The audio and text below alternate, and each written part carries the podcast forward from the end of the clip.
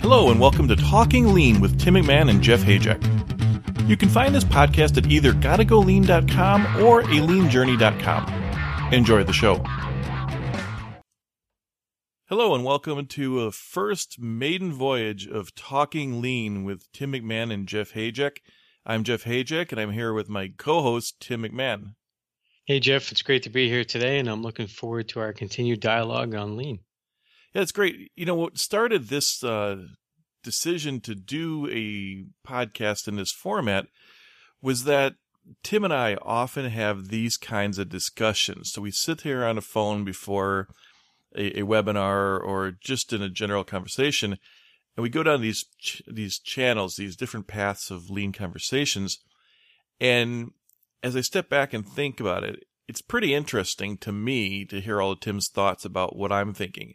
And I wondered if it would be interesting to you as well. So we decided to go ahead and try it out. Yeah, I agree. I think uh, we do have a great uh, conversation, and this is a great way for people to learn how we think about uh, various topics that we're going to discuss, and and hopefully we can share some insights along the way that uh, has been beneficial to me as well. So, so the format we're going to try is to take a cross section of the work we've done recently. So Tim has his blog. Um, it's aleanjourney.com. My blog is at gottagolean.com. And we'll put all these links on the page uh, below this podcast so you can find them all. And our intention is to post this podcast on both of our sites. But uh, what we're going to do is we're going to take the cross section and do a little discussion about maybe five or six things just to give you a you know, a manageable chunk of lean, maybe to listen to your car on the way to work and, and get you thinking once a week or so. So we'll see how this goes. And, and let's just kick off with the first one, Tim, and talk about the whole, um, you know, the whole format of what you do. Sure. The, uh, the quote of the week has been a popular series since kind of the beginning of my writing on the lean journey. It's uh, come up on four years now, and uh, people kind of like to hear you know the various aspects of uh, learning from others famous quotes uh, either lean or leadership or various uh, topics and then how that applies to day-to-day activities or various things you can do in your own business and uh, life to to make things better easier simpler and uh, more effective.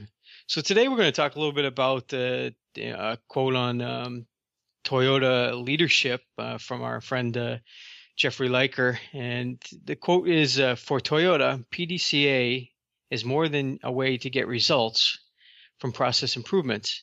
It is a way for developing people.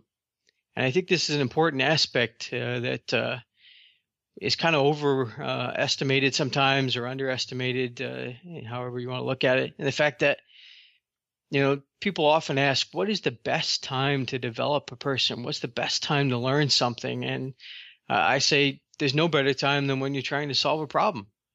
Well, you know, I think what happens is people get into problem solving mode and they get so focused on that result, they forget that there's always a problem to work on, right? Yeah, I would agree. I think, you know, we all get stuck in the day to day and the issues that come up and and you know, our goal as leaders in a company is to make sure that we're developing the people there because that's the the engine, right? So when we have a problem, you take that opportunity to coach somebody through the process and you use that plan, do, check, act, that systematic approach to solving problems. But along that comes the opportunities to share and develop somebody. Well, yeah. And, and the key there, like you said, is not to let yourself get distracted. So, how do you make sure that you, you know, don't just look at the problem itself in the short term and, and, and neglect that investing in people? Yeah, I think that has to be a conscious effort up front that uh, you're willing to make, you know, uh, mistakes along the way. You have to allow for that. You have to know that this is a, a process that takes time. You're not going to learn in the in the one example you have or the um, and and that this is just a, a means to the end, right? So this journey that we all talk about being on, um, you're doing it for the long haul. And I think the problem we all face is that the issues in front of us seem very short term. They're mm. in the heat of the moment. Yep. Okay, moving on. And one of the things I do on my site is I have a very extensive online reference guide, and I put a lot of different terms in there. And, and surprisingly, one of the terms that hadn't been up there until recently was run charts. Now, run charts is a very powerful tool for a few reasons. And well, let me back up and explain what it is. It's essentially it's a, a time plot of a data point. So what you look at and what that means is you're you're watching how a particular piece of information changes over some you know set period of time. And you know the power of that is that you visually see changes. Now, uh, Tim, do you use run charts in your work?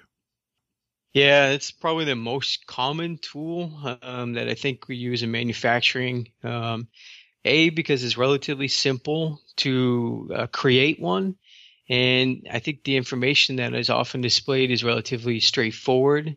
So um, pretty much anybody at any level in the, the company can understand the information in front of them. We'll go even further than that. I think anybody in a company can do one. So if you set a run chart up where you're just basically putting dots onto a piece of paper, you know, you could track progress inside of a work cell without having to go into Excel or any other computer program. And and that's one of the real powers of it is it's easily understandable. And once you train people what to look for, you know, the trends in a direction or, you know, any of the there's five or six, you know, sawtooth patterns or extreme spikes, things like that but once you train people how to update the charts and do it, you can find all kinds of problems as they're happening. Yeah, and I think you can uh, those patterns can be easily displayed on a one page or you know back of a card or whatever, so people can refer to those things as they're doing it. But it doesn't require any sophisticated tools. It's something that can be easily done uh, right on the shop floor or in a computer or um, and it's it's real time. The information that you plot is uh, as going to be as accurate as the number of times you want to put it on the paper.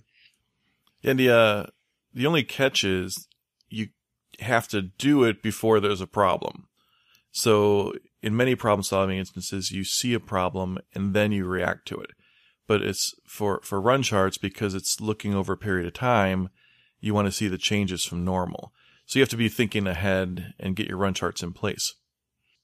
Yeah, you do have to identify maybe the critical processes you want to capture, um, as you say, because you know you need to anticipate what information will be useful to that process, and have a plan to chart that out because it, it is a kind of a trailing indicator of some sort, but uh, it does uh, give you that visual indication that uh, something needs more attention. Exactly. Um, and let's move on now. Uh, one of the other things that Tim and I both do you know, even though we have all these features, Tim's have his quotes of the week and his tips. Um, we both do articles and, and typical, you know, write ups about something that's interesting, interesting to us.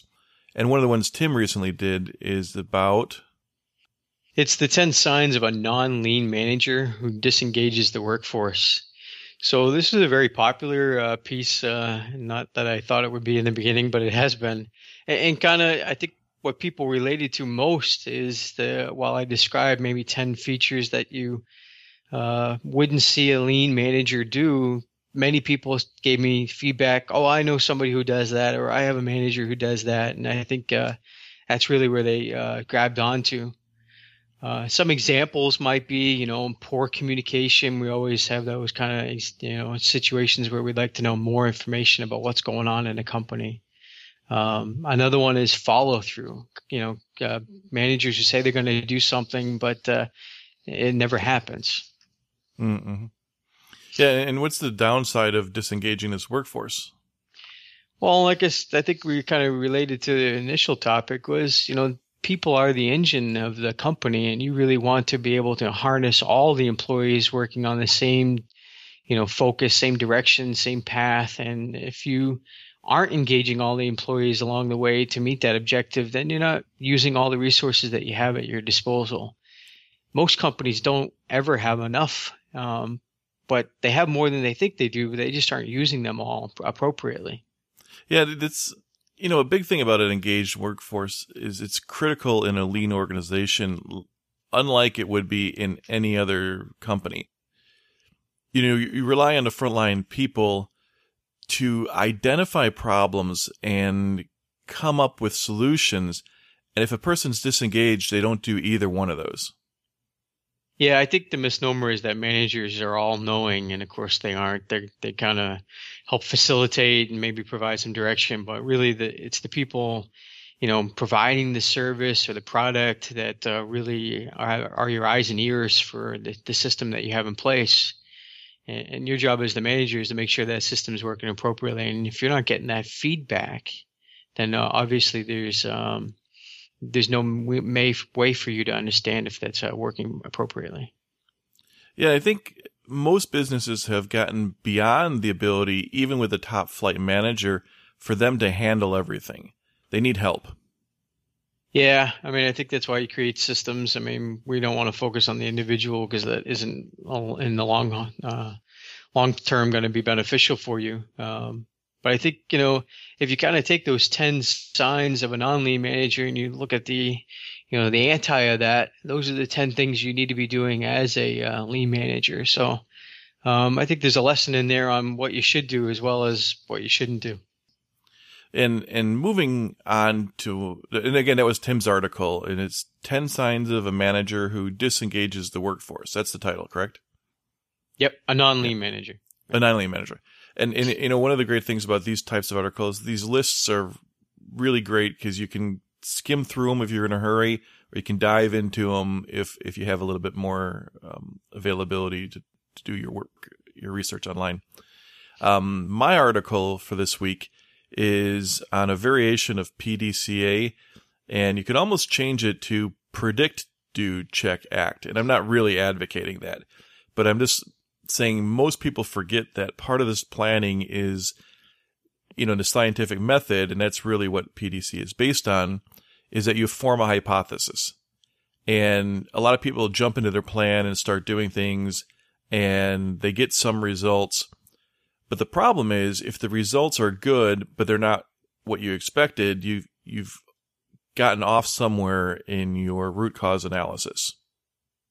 Yeah, I really like your thinking here because I think you need to take that proactive uh, stance. You know, problems by nature are reactive, um, but what you're trying to do is anticipate the uh, situation that might occur and be able to put in the appropriate countermeasures um, to make sure you get to the root cause.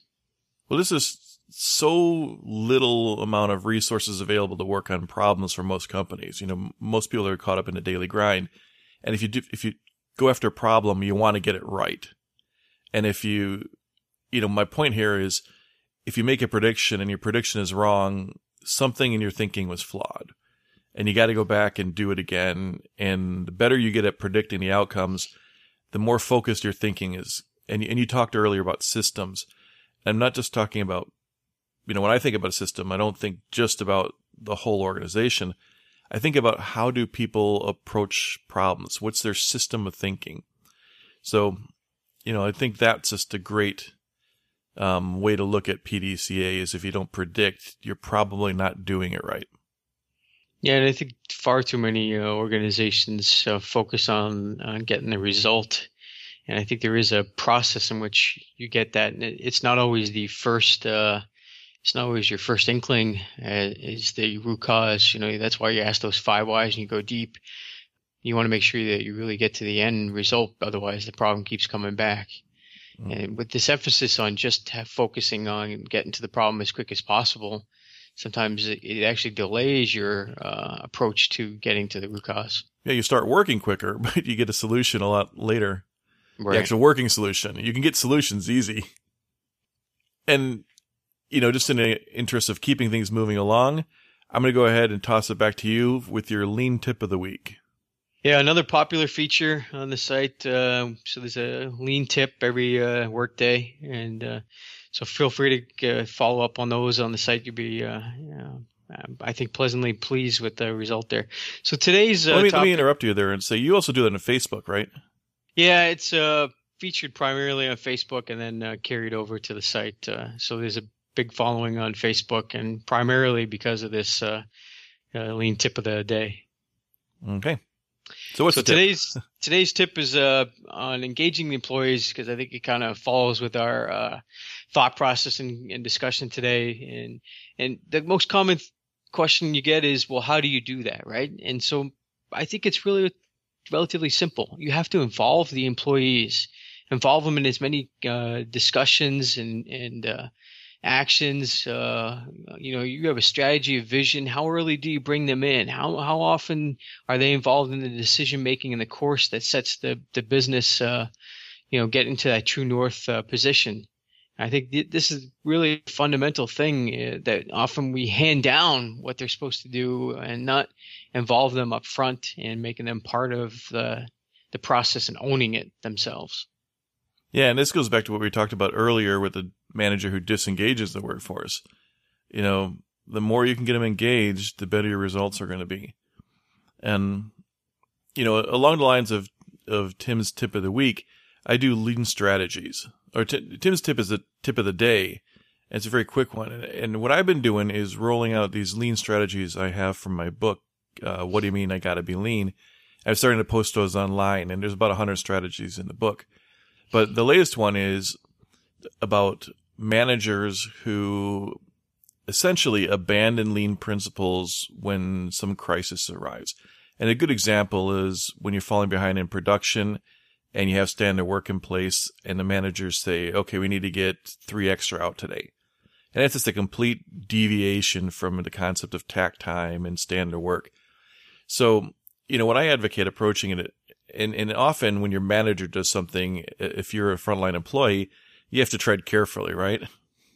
Yeah, I would agree. I mean, I think that's, um, you often walk a fine line between those two uh, areas, trying to push the employee but not disengaging them. And I think, you know, the great leaders figure out a way to be uh, uh, figure out a way to do that the best. Uh, you know, obviously, you want to be able to push them, but uh, if you make them you know retract, then you're not going to get anything out of them. Yeah. So when a manager's abandon what they've been preaching all along, it's a great way to disengage but you know, what I'm talking about from the from the frontline employee's perspective, you know, the way you handle something like that is really just clarification. Most managers, when they do something like that, they're doing it out of a stress response. You know, something's coming up, they got pressure on them, they want to get it done.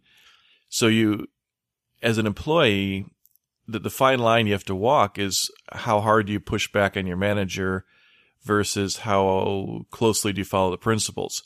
So, you know, what I recommend is something like, you know, just go up to them and say, okay, if we do that, we're, we're not really following our standard work. Is that what you want us to do?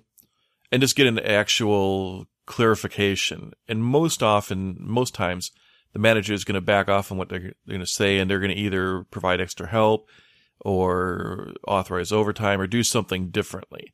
So the key there is just really to highlight that there's a lean principle that's being violated, but not in a confrontational way. You just ask for clarification. Yeah, nobody's perfect, and I think uh, in an open and supportive workplace, I think uh, leaders aren't challenged by being, you know, uh, challenged themselves. I think that's how they grow and develop, and uh, I certainly think that most leaders would expect their employees to, to stand up when they you know see something wrong and that's the culture you want to develop. That's the engaged employee we want. That's the problem solver you're you know hoping to develop. Hmm well i think we're about at the end of our first session of talking lean. Um, what do you think tim? How did it go?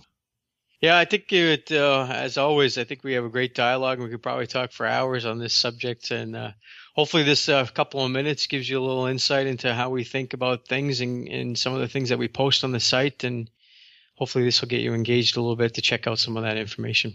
So what i'll do is when i post it i'll put a list of links for all the different things we talked about and i'll send the file over to tim and he'll post it up on his site as well and we'll see what you think about it. So please give us comments.